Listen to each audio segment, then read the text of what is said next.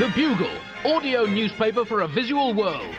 Hello, Buglers, and welcome to issue 4279 of the world's last remaining fully illustrated weekly transcript of everything that's been said and done on the solar system's most popular, populous, and poptacular planet, Earth, that is.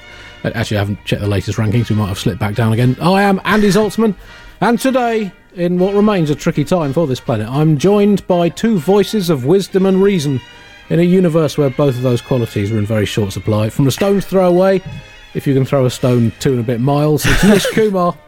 And from a catapulted badger's flight away, if you've got the right catapult, a correctly greased badger, and get lucky with the Gulf Stream headwinds in Brooklyn, it's Hari Kondabolu. Hello, uh, both of you. Hey, hey, Andy. Hey, Nish. Hello, Andy. Hello, Hari. Hello, Buglers. Uh, Grease Badger was your wrestling name, wasn't it? Uh, it was, yeah, yeah. um, very successful, I was uh, in those days. Uh, how how are you both? How dare you? How dare you ask me that? To be honest, How dare you? it is about time someone responded to that kind of question with that kind of answer because I'm just so Yeah. sick of it. yeah, I was at the a coffee shop recently, and the barista he asked me, "Hey, how you doing?" And I decided to answer honestly. Don't do that. You cannot. There is. It is very hard to recover, and and the person has to ask you what you want to order, and the whole thing's a mess, and the people behind you are freaked out. It's just. Just say say- fine and get Yep. your latte and move on. uh, yeah. I mean, it's been a been a pretty pretty shit October. Where does this October rate? You think in in shittest ever Octobers? It's got to be it's got to be right up there. It's not going to go down in history as one of our better Octobers. that's that's what I would say. I think world it when the history books are written uh, and then immediately burned for warmth during the Road War. They will not be kind about the month of October uh, in the year of our Lord 2023. I mean, well, luckily then we are uh, bidding October 2023 a hearty f- off because we are recording on the 30th of October. By the time you listen to this, it may very well be November 2023. We are recording, um, uh, well, of course, tomorrow, the 31st of October. Uh, 2023 will be the 2007th anniversary of when a teenage Jesus miracled a pumpkin into a lampshade and temporarily turned his mate John into a sexy vampire. Um, on um, the 1st of November 1512, truly momentous day, the ceiling of the Sistine Chapel was exhibited to the public for the first time. Uh, Michelangelo's uh, famous piece of uh, DIY. Reactions and reviews on social media at the time, well, it's fair to say, were mixed as reactions on social media tend to be. They included uh, more cocks and balls than I was expecting from the ceiling. Uh, another person uh, wrote, I've heard it's good, but I haven't seen it yet. Classic social media reaction. Uh, someone else uh, wrote, absolute rubbish. The way they used to do ceilings was way better. Again, these things just don't change through time. Uh, another comment was, why do modern artists insist on painting people how they actually look these days? What's wrong with painting simplified, stylized versions of the human face and form? Pretentious, uh, pretentious, elitist, and above all woke. One star. Uh, again, just classic from social media. Another person wrote, I'm going to fing kill you, Michelangelo, you fing Something's never changed. And um, uh, another response was, "Do you like betting? If you want the best odds on how many people will die in the next cholera outbreak in Rome, click here." So we'd like to think that civilization progresses, but maybe, maybe it doesn't. As a special treat, a bonus extra at the end of today's show, we will play you the full story of how Michelangelo uh, painted the uh, Sistine Chapel, how he replied with an emphatic "That I can do" to Pope Julius II's question, "Can you paint that ceiling, bud?" Uh, as revealed exclusively way back in issue 34 of the Bugle, so a bonus blast from the past uh, at the end of today's show. Is, that, always, is that Mickey Paintbrush by any chance? it is yes, yeah. Issue 34. It's quite quite early on. That takes me back to uh, listening to the Bugle uh, in the toilet at one of my temp jobs. That's the best way to listen to it. it's it's it's the recommended setting. Um, Getting paid nine pounds an hour and taking a dump whilst listening to Zaltzman. taking a shit, hearing some shit. It's good. Well, uh, as always, a section of this podcast is going straight in the bin this week. Well, a Halloween section. Uh, as I mentioned, this is the uh, the anniversary of that famous day in the young Jesus' uh, career. We have some Halloween facts for you. Um, Halloween fact one statistically, you're actually no more likely to be haunted on the 31st of October than any other day of the year these days. Uh, but the reason Halloween became associated with uh, with ghostly behaviour and hauntings was because um, the ghosting year traditionally ended on the 31st of October, and ghosts with unused quotas of hauntings would splurge in the last couple of days, uh, couple of days of the uh, of the ghosting year. Um, however, the International Association of Spectres, Ghouls, and Spookery introduced new measures in the early 19th century in an attempt to spread hauntings more evenly through the year. I think I did something with uh, something similar with car number plates in this country at one point. The, the first known example of a ghost haunting someone on the 31st of October was the spectre of an old woman called Enid, who accidentally haunted her friend Brian in the 1700s after getting confused with some paperwork on the other side, hence the term Halloween. Uh, as uh, Brian thought uh, she was. Uh, uh, it's fact. Uh, why It's like I'm right back in that office toilet, Andy. Which Yeah, but, you, ju- but the thing is, when you're on the toilet, it's at least a relief, Nish. but the only difference is back then I was avoiding doing my job, and now somehow, uh, in the intervening 13 odd years, this has moved into my, being my job. And uh, finally, why pumpkins? Uh, why have pumpkins become associated with Halloween? Well, apart from that Jesus incident, it's uh, because Roman Emperor Streptococcus in Pertinax attempted to get the troubled Roman economy back on track on the 30th of October in the year 372 by replacing all coins with pumpkins. After the people of Rome found the new currency would not fit into the pockets of their togas, there were riots, which resulted in Streptococcus fleeing the city in disguise, dressed as a zombie bride. Uh, Romans then used their now worthless pumpkins as candle holders, hence the term burning through money. Uh, those are your Halloween facts in this week's section in the bin. that Jesus incident was the working title of the New Testament, wasn't it? I thought it was 12 one. I'm back in the toilet. is a long callback. That that was actually in top stories last week. I put that episode. Out. Ah, there we go. Well, small world. I consider myself a, w- w- the- a key archivist of the Bugle. I- I consider my role to be making long callbacks to things that I heard 13 years ago. When I when I should have been doing some admin for Hammersmith Council. Is that why that bridge is still? it's been closed for about five years now. I was shocked by the fact you like to be an archivist. That means you actually have to listen to the show, right? Yeah, oh yeah. Sorry, yes. we can return to the other key riff that Hari Kondabolu does not and has never and will never listen to the Bugle. Not interested. Too newsy. Fair call. Fair call. It's not, it's not for everyone, Hari. Yeah, it's, there's, there's no shame in that. Definitely not for me. We don't try to be for everyone. Um, Occasionally, we don't try and be for anyone. And that's when we dominate. You've heard of something for everyone. This is nothing for everyone. That is true democracy.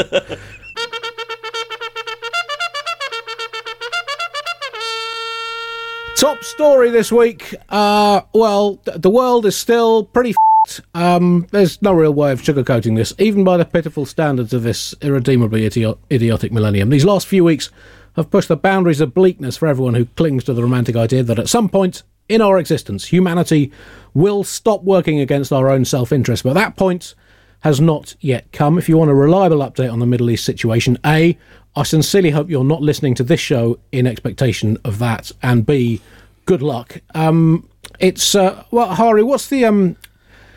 Well, we've not we've not had anyone from America on. I think since the since the uh, the the war started. What's what's been the reaction stateside?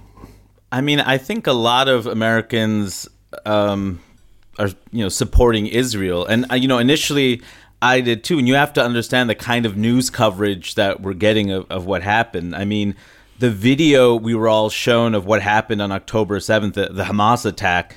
It, it was just jarring, like people storming through heavily fortified walls, killing people in the most brutal, animalistic ways. All of them being led by some man named the Night King, who is attempting to destroy humanity with the undead. Really compelling stuff. So, of course, with that biased video, uh, of course, we all supported Israel. That's a Game of Thrones joke. you guys remember Game of Thrones? It was it was it was a, a TV series about British history. I just think they got some of the key facts wrong in it. All. Um, Unfortunately, Hari, you're talking to two men, one of whom has not watched Game of Thrones, in spite of everything about his vibe and let's not beat around the bush body type, and another man who literally only who literally only watches cricket. So half the audience is going to be uh, uh, confused and the other half offended. So I got both targets. I Two mean, key demographics. the funniest thing about that is like I it was I was obviously joking because you know Americans don't follow the news and uh, they have no perspective on it. I'm sure there were tons of people last night who went, "Oh no, Matthew Perry died. First Gaza and now this." Uh, Nish, it's. I mean, it's. Uh, I think probably been the in the sort of twenty plus years I've been doing comedy. I can't remember finding things harder than the last the last few weeks. Um, have you found that? Yeah, That as well? be- it's been very difficult, and I think that the presence of social media doesn't help things. And it's very important that we continue to stress that you have to be critical about the information you receive, especially on the website formerly known as Twitter. Given that uh, a, a man bought it because everyone was calling him a flat-faced anus, and then fired all the content moderators. So you have to remember we ha- you have to engage with that information critically. Uh, I also keep reading things saying, you know, the mo- most important thing is you must not remain silent on this issue. Uh, silence is complicity.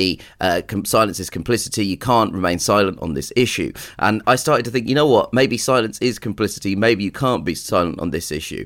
And then I saw a man uh, on British morning television uh, called Richard Madeley uh, interview a Liberal Democrat MP called Layla Moran. Now, she's a British politician who has family in Gaza, and she did what I think we would all agree was quite a brave thing, which was to go on the news and humanise some of the people that are being dehumanised most routinely in the media, namely members of her family that are caught in Gaza. And she was asked by Richard Madeley, Did any of your family know that the Hamas attack was going to happen? And when Richard Madeley said that, I thought, you know what? Some people need to shut the f- up. Sometimes silence is not complicity, it is merely an accurate appraisal of the complexity of events relative to your own intellectual inadequacy. The- it, it says everything about the British media that Richard Madeley, who's a journalist, a word I'm using incorrectly, is allowed to opine on this subject. And I asked my friend who died and allowed Madeley to have an opinion, and my friend reminded me that technically the person I'm referring to is Piers Morgan because he had that job before Richard Madeley, before he had to leave it after he saw a picture of a black woman and went mentally ill. Um, but saying that Richard Madeley is preferable to Piers Morgan is a bit like saying, well, technically, I'd rather have salmonella than E. coli. They are both evidence of a fundamentally uh, fundamental problem that cuts to the very heart of our media, and it's very much a case of between Piers Morgan and Richard Madeley. For American listeners, if you're wondering, is one better than the other? It's very much a Sophie's choice, but you want both the kids to die. One of the uh, well, the big arguments of the last week has been uh, Israel versus the United Nations, and um, the United Nations Secretary General Antonio Guterres, who I think is now one percent human being, ninety nine percent sad face emoji. Yeah. He's um, well found himself at loggerheads with Israel. Israel called on him to resign, saying that his words had constituted a justification for terrorism and murder. Uh, this was after Guterres uh, said that the Hamas attacks did not happen in a vacuum and referred to the suffocating occupation of Palestine. To put this in context, uh, was Guterres justifying terrorism and murder? Let's look at some of the other things he's said over the last three weeks. On the 7th of October, the day of the attacks, he condemned in the strongest possible terms this morning's attacks by Hamas. On the 9th of October, he said, Let me begin by repeating my utter condemnation of the abhorrent attacks by Hamas. Nothing can justify these acts of terror, killing, maiming, and abduction of civilians. I reiterate my call immediately to cease these attacks and release all hostages. Uh, he also said on the 9th of October, Israel must see its legitimate need for security materialised. On the 13th, he referred to the horrific terror attacks by Hamas and called on all leaders to speak out against anti Semitism. On the 21st of October, he said nothing can justify the reprehensible assault by Hamas. On the 24th of October, he said, I unequivocally condemned the horrifying and unprecedented acts of terror by Hamas in Israel. Nothing can justify the deliberate killing, injuring, and kidnapping of civilians. So was he justifying Hamas's attacks? That's, I mean, reading between the lines of all those those con- was he actually? Did he have his fingers crossed for all of those comments? you, you have to remember in these kind of instances, the uh, current Israeli administration, which lest we forget, has faced huge amounts of opposition from the Israeli people uh, with massive protest staged throughout the last year. Uh, you have to remember that what they're trying to do is trying to shift focus away from uh, their own responsibility that they bear uh, in these attacks. And there are critical op ed pieces written in Israeli newspapers about Netanyahu and were there security oversights. But you have to understand security, even though Benjamin Netanyahu refers to himself as Mr. Security, you have to understand that was simply not his priority. His priority was changing the law so crime is legal if your name is B. Netanyahu. he just had different priorities, guys. Can we give Benny and the Nets a break? I'm a little confused about the idea of the UN chief asking Hamas to release the hostages. Like, what do you think Hamas is going to say? You know, they're going to say, "We're fucking Hamas." What don't you understand? yeah. I mean, like, governments won't listen to you, but you think Hamas will? Like, your charter says you are supposed to prevent wars. Or the original Hamas charter says it's going to destroy Israel. Only one of you is really trying to do your jobs. it is interesting because there is starting to be a kind of familiar feeling in my stomach about all of this. Uh, what happened on October the 7th was an appalling attack, and I- I- Israel as a nation was rightly reeling from that. And it reminds me of America post 9 11. But what we learn from America post 9 11 is that collective punishment of people doesn't work and the movements towards a full war really starting to give me a sinking feeling in my stomach the same feeling i get when i see young people wearing jeans that drag in the dirt or when i read an article in the new york times that says Limp Bizkit is blowing up with tweens on tiktok they're bringing back all the worst things from the early 2000s low rise jeans nu metal and the war on terror why have we picked the three worst bits of that era to bring back why can't we just listen to Hey Ya and watch the Lord of the Rings trilogy back to back? There was good stuff that happened that we should be reprising. What's wrong with listening to the First Strokes album again? the conditions in Gaza have been described as being like the Middle Ages, um, which of course is what we voted for in the Brexit referendum here in the United Kingdom. We're still waiting, but um, apparently other parts of the world have got there uh, before us, maybe not in, in an ideal way. But I think the whole thing has shown maybe that the world, it's reminded us that the world maybe has got less good at multitasking, I think, because I think it is possible to condemn some actions whilst also not justifying whatever the other team does. I think as a species we should have that skill. It's like if you're a literature fan, the way the re- you know the way that a lot of the reactions have been if you take you know say something is unacceptable people then accuse you of justifying something else. It's like saying that you like Shakespeare and then your English teacher saying to you what so you think Jane Austen is a proven witch who deserved to die. That's not that's not how that's not necessarily how it needs to work, I think. Yeah, it's it, uh, it's it's been a kind of real festival of holding communities accountable for things that they have absolutely nothing to do with. We're seeing uh, awful outbreaks of uh, anti-Semitism in parts of Russia, uh, um, awful instances of Islamophobia, and I really strongly believe that one thing you always have to uh, state is that none of this is an excuse for prejudice against any community. You can't hold a community responsible for its worst elements, apart from white people with dreadlocks. That is the only. Th- that is the only thing. I want every white person to apologise for the existence of white people with dreadlocks. Otherwise, there is absolutely no excuse in any other area. You could have said something. You were hanging out. You could have said this is a bad idea. You could have said wash your hair. A lot of things you could have said. You could have said this is not what Bob Marley would have wanted. There's a lot of things you could have said. You stayed quiet. The- There's a lot of uh, times in situations like this where there are huge moral grey areas, and sometimes it's unhelpful to call one group of people bad people and another group of people good people.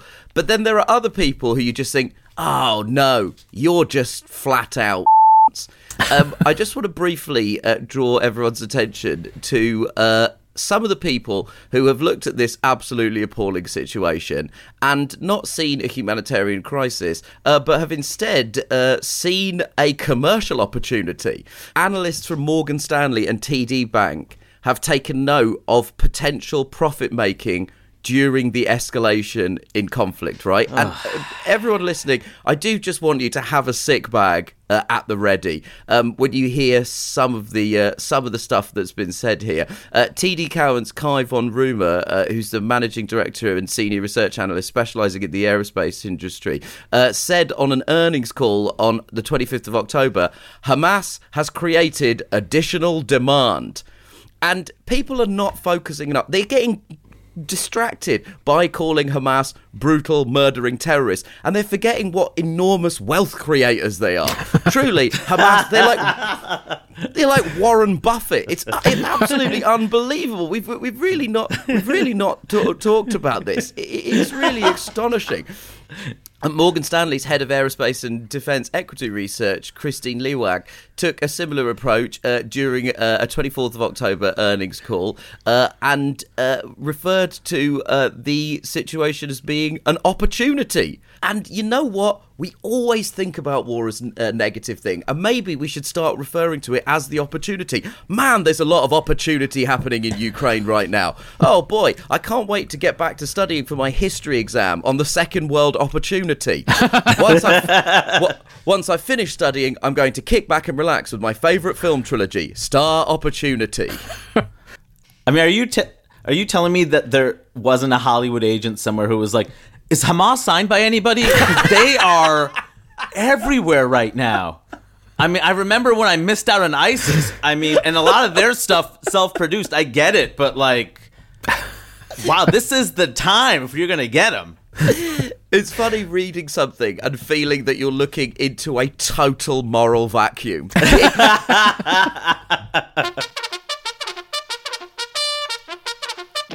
Britain news now, and well, huge celebrations across the country over the last week, uh, Nish, to commemorate one year of Rishi Sunak as Prime Minister. Um, I'll just go through all the achievements of the little fella since he took over as uh, interim Prime Minister in the aftershout of Boris Johnson and Liz Truss. There you go. Um, I mean, how would you assess his uh, his first year, year in which he's basically captured voters' imagination like a baby penguin captures a polar bear in a pair of fishnet stockings? In other words, not at all, and he's gone about it in a quite weird and unsettling way. that is vintage Zaltzman. Thank you. uh, I um, here's what I would say to Rishi Sunak. He, I truly, w- when he was elected, and everybody said this is historic. You must feel great about this because this is representation uh, for you. I was dubious, but now I truly see myself represented in Rishi Sunak as I look at an untalented, over-promoted British Indian man struggle to connect with the British public. I think yes, at last I can see myself in our Prime Minister. Uh, Truly. brou- brown male mediocrity has finally risen. Oh, Hari! Rishi and I yearn for mediocrity. Medio-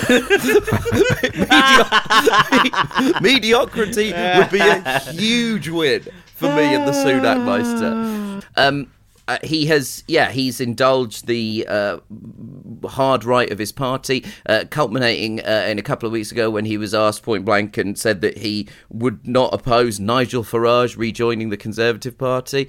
Um, and I would say that one of his absolute low points is his politicisation of the climate policies that sort of by and large we've managed to uh, avoid in this country. Um, but Sunak has really, uh, he, he's really gone out of his way to try and politicise that issue and also trying to make it into a thing where it's like, well, it's going to cost ordinary people money if we do this, which obviously is bollocks. Um, He's sort of even threatened to uh, reopen a coal mine. I I think I've said this before on the Bugle, but it's worth restating. In 2023, the only conceivable excuse for opening a coal mine is if you're planning to immediately shut it again to stimulate boys' interest in ballet in the local area.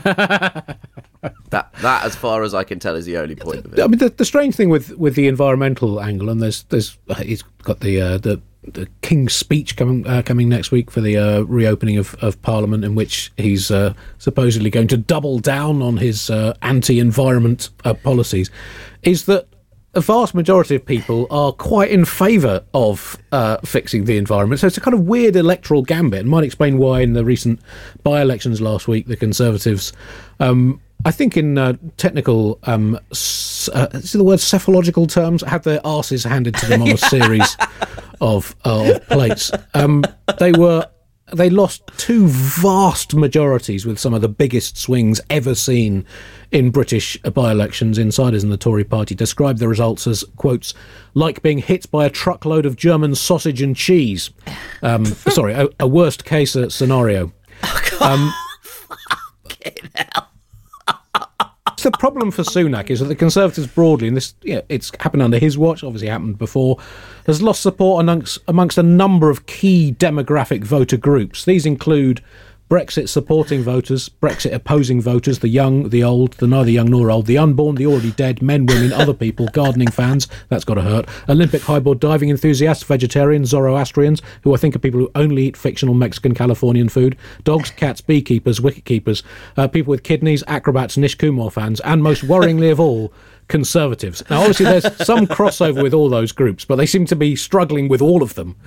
Um, at the moment. I'm not sure that given the last two groups you named were conservative voters and Nish Kumar fans, there's a huge particular there's a huge crossover in those two sections.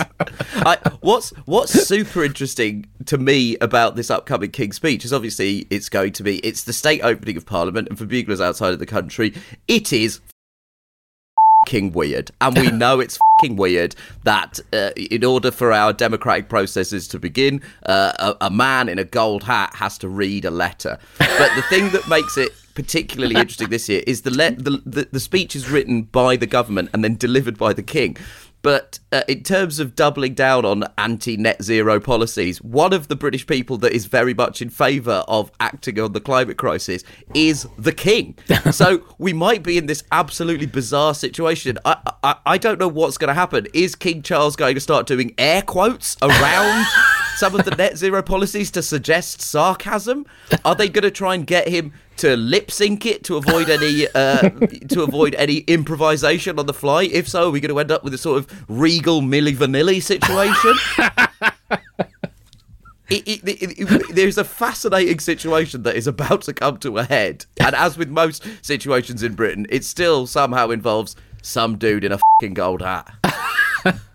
You guys are talking about British politics, so I tuned out a while ago. You guys talking? you guys talking about that Colin Firth movie? Is that what we're talking about? That's a while ago, fellas.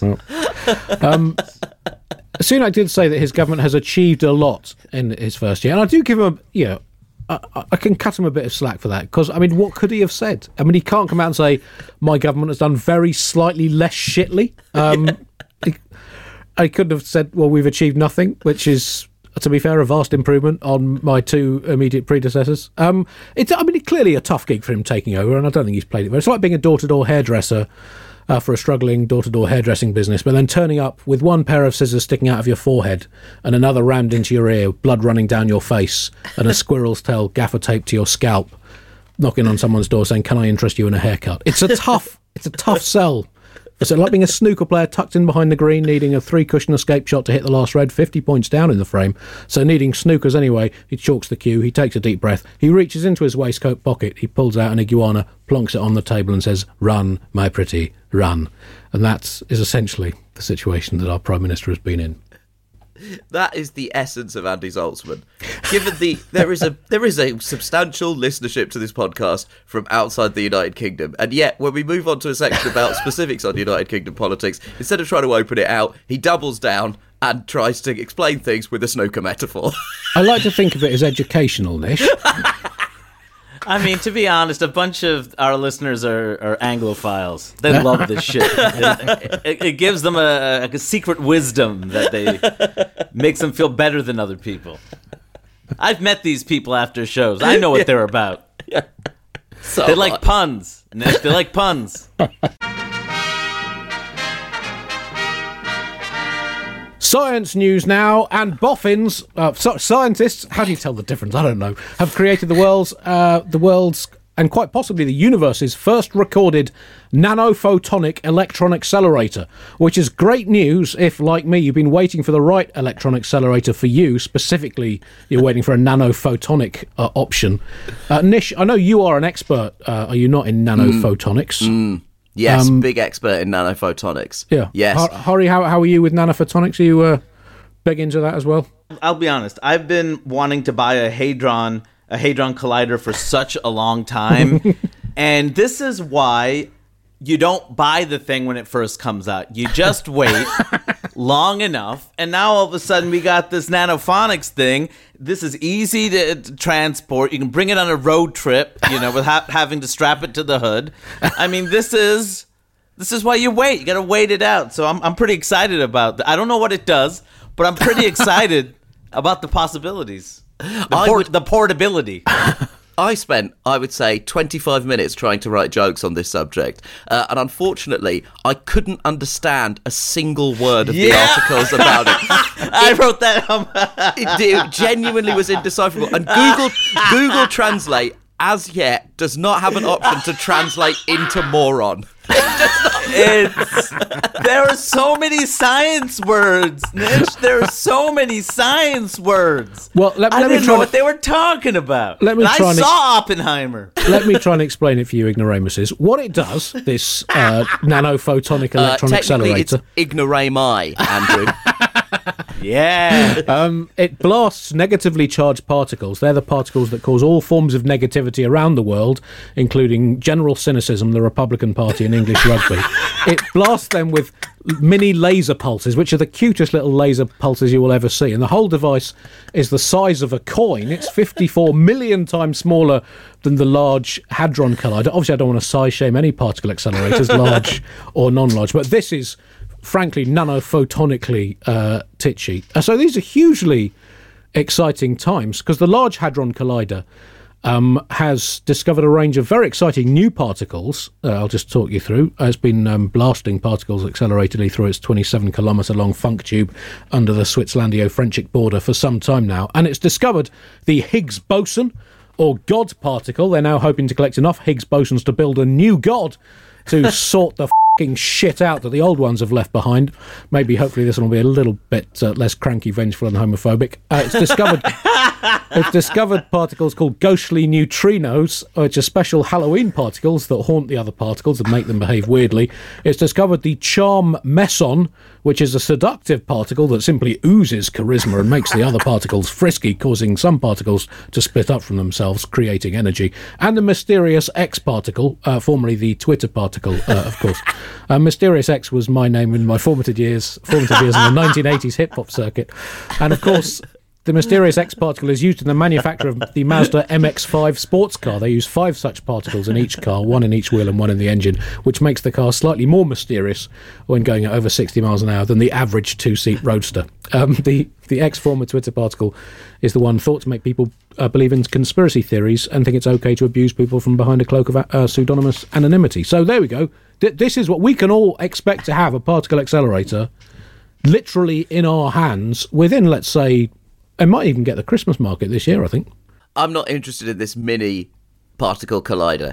I want my I like my particle colliders to be thick with s- several C's. I like my hadron. I like my particle colliders to have back.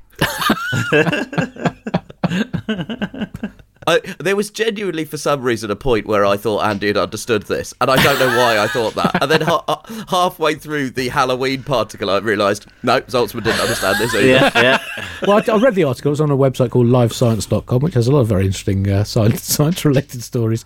And um, well, this is language I think that you should be able to grasp. Nish uh, could open the door to a wide range of applications, including using the teensy particle accelerators inside human pa Teensy. I mean, that's that's that's a scientific term that we could all understand. I think.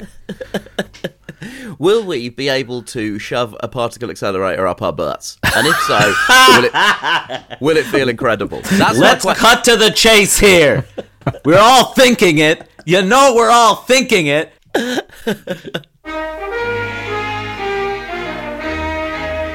before we leave uh, this week's bugle, uh, sport news now, and England have absolutely stunk out the Cricket World Cup.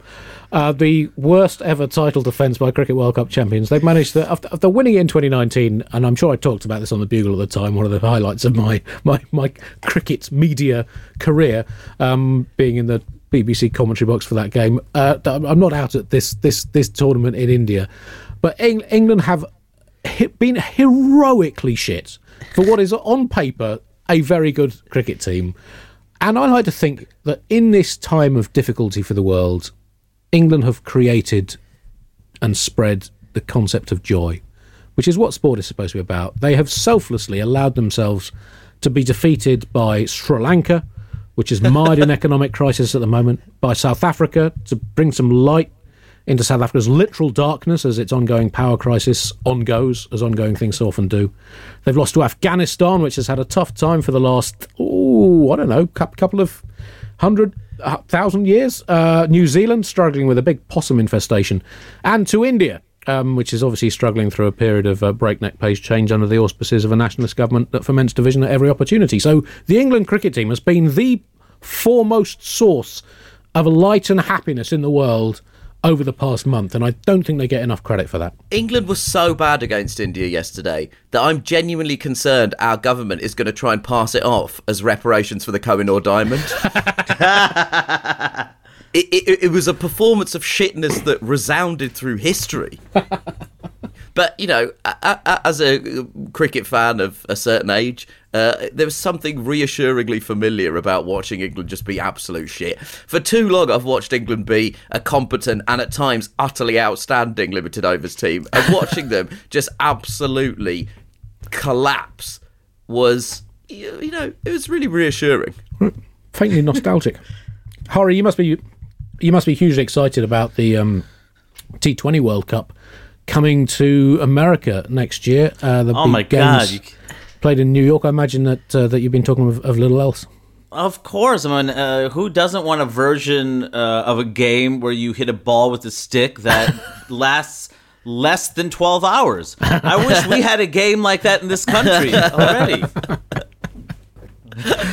I think I think I might have I think I might have talked about this uh, on the Bugle before, but when I was uh, when I was in New York a few years ago, uh, I.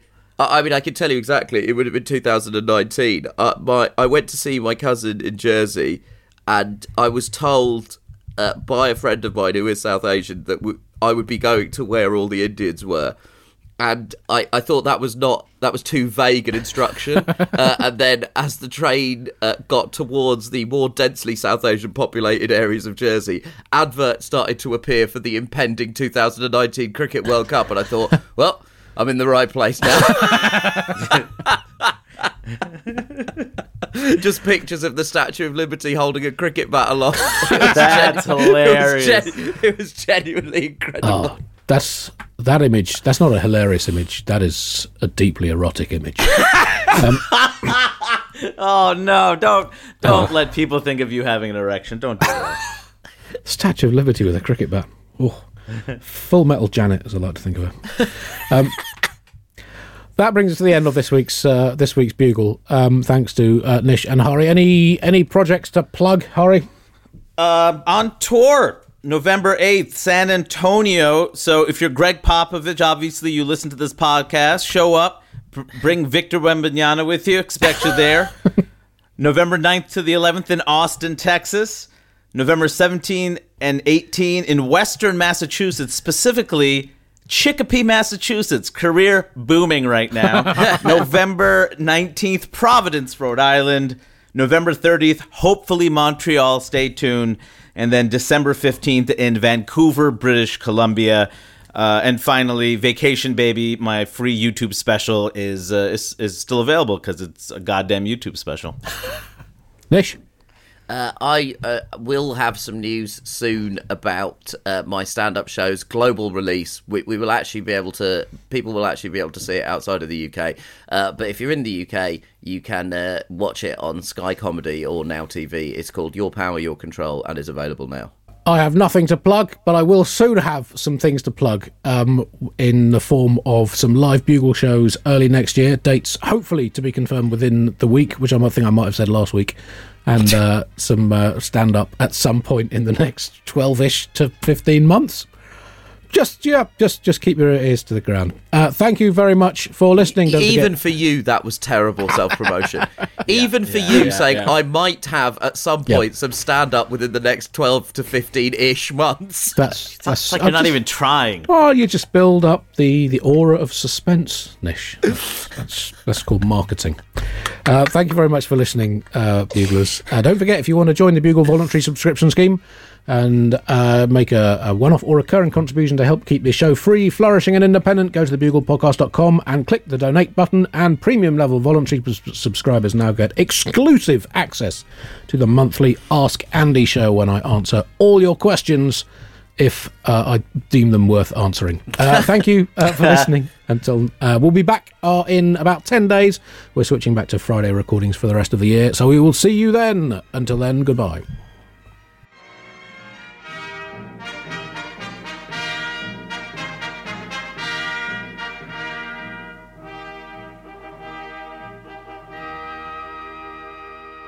Bugle feature section now. And 500 years ago, this year, Michelangelo, or as he was known by his friends, Mickey Paintbrush, was commissioned to do a little bit of decorating for the Pope.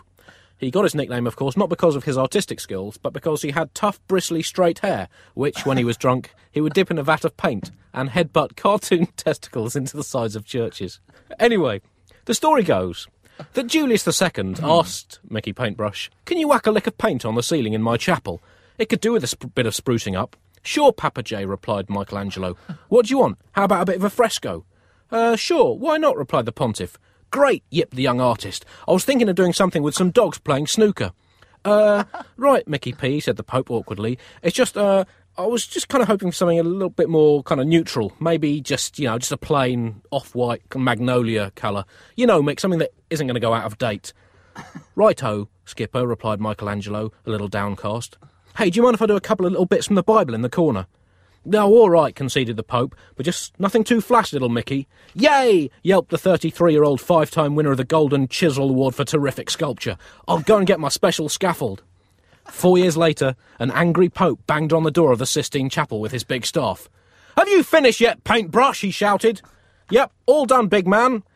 The pontiff stormed in, hat akimbo. What the f have you done to my ceiling, you flash? Sorry, Pop, said the artist. I just got a bit carried away. Oh, balls, winced the Vatican vicar. Bloody hell, Mickey, what is your obsession with naked cocks? Shit, I've got a christening to do in 20 minutes. This is going to have to do. OK, boss. Sorry, boss, mumbled the four in one painter, sculptor, architect, and chicken impersonator. You haven't heard the last of this, Buonarroti, blasted the Catholic kahuna. Give me that paintbrush. That's confiscated. Pope Julius turned to go to his dressing room. Just then, something on the ceiling caught his eye. Hang on, that looks like. No, it can't be. Is that my wang? Mickey Paintbrush, have you painted my papal prong on that nudie man? Come here! Come here, you little. Oh no, he's got away. I knew I should have got Da Vinci to do this. Knew it. So, to commemorate half a millennium since this historic moment in the history of history, we present to you the Bugle Italian section. Andy, that has to become a regular feature. Historical story time. Misinform your children with Andy Zaltzman. Hi, it's producer Chris from The Bugle here. Did you know that I have a new series of my podcast, Richie Firth Travel Hacker, out now? It's the show where Richie Firth and I talk about how to make travel better in our very special way. In this series, we discuss Lime bikes, Teslas, the London Overground, and a whole bunch of other random stuff that possibly involves wheels or tracks or engines of some variety. God, what a hot sell this is. I mean, you you you must be so excited. Listen now.